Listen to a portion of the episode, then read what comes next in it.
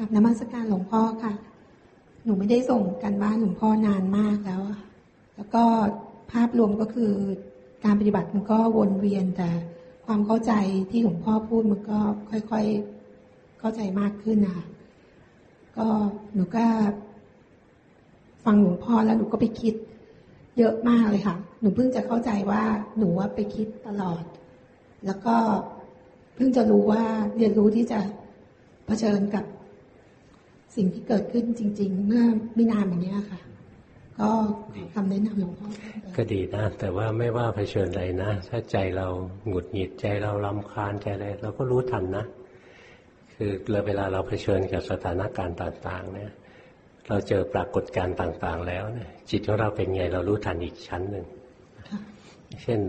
เห็นสภาวะอย่างนี้แล้วหงุดหงิดอย่างเงี้ย รู้ว่าหงุดหงิดหงุดหงิดเก่งไหมเก่งค่ะ นะหลวงพ่อก็ว่านะเพราะฉะนั้นถ้าใจเราหงุดหงิดเรารู้ทัน รู้ทันนะต่อไปใจเราสบายภาวนานะ ดีขึ้นเยอะแล้วขอบคุณค่ะ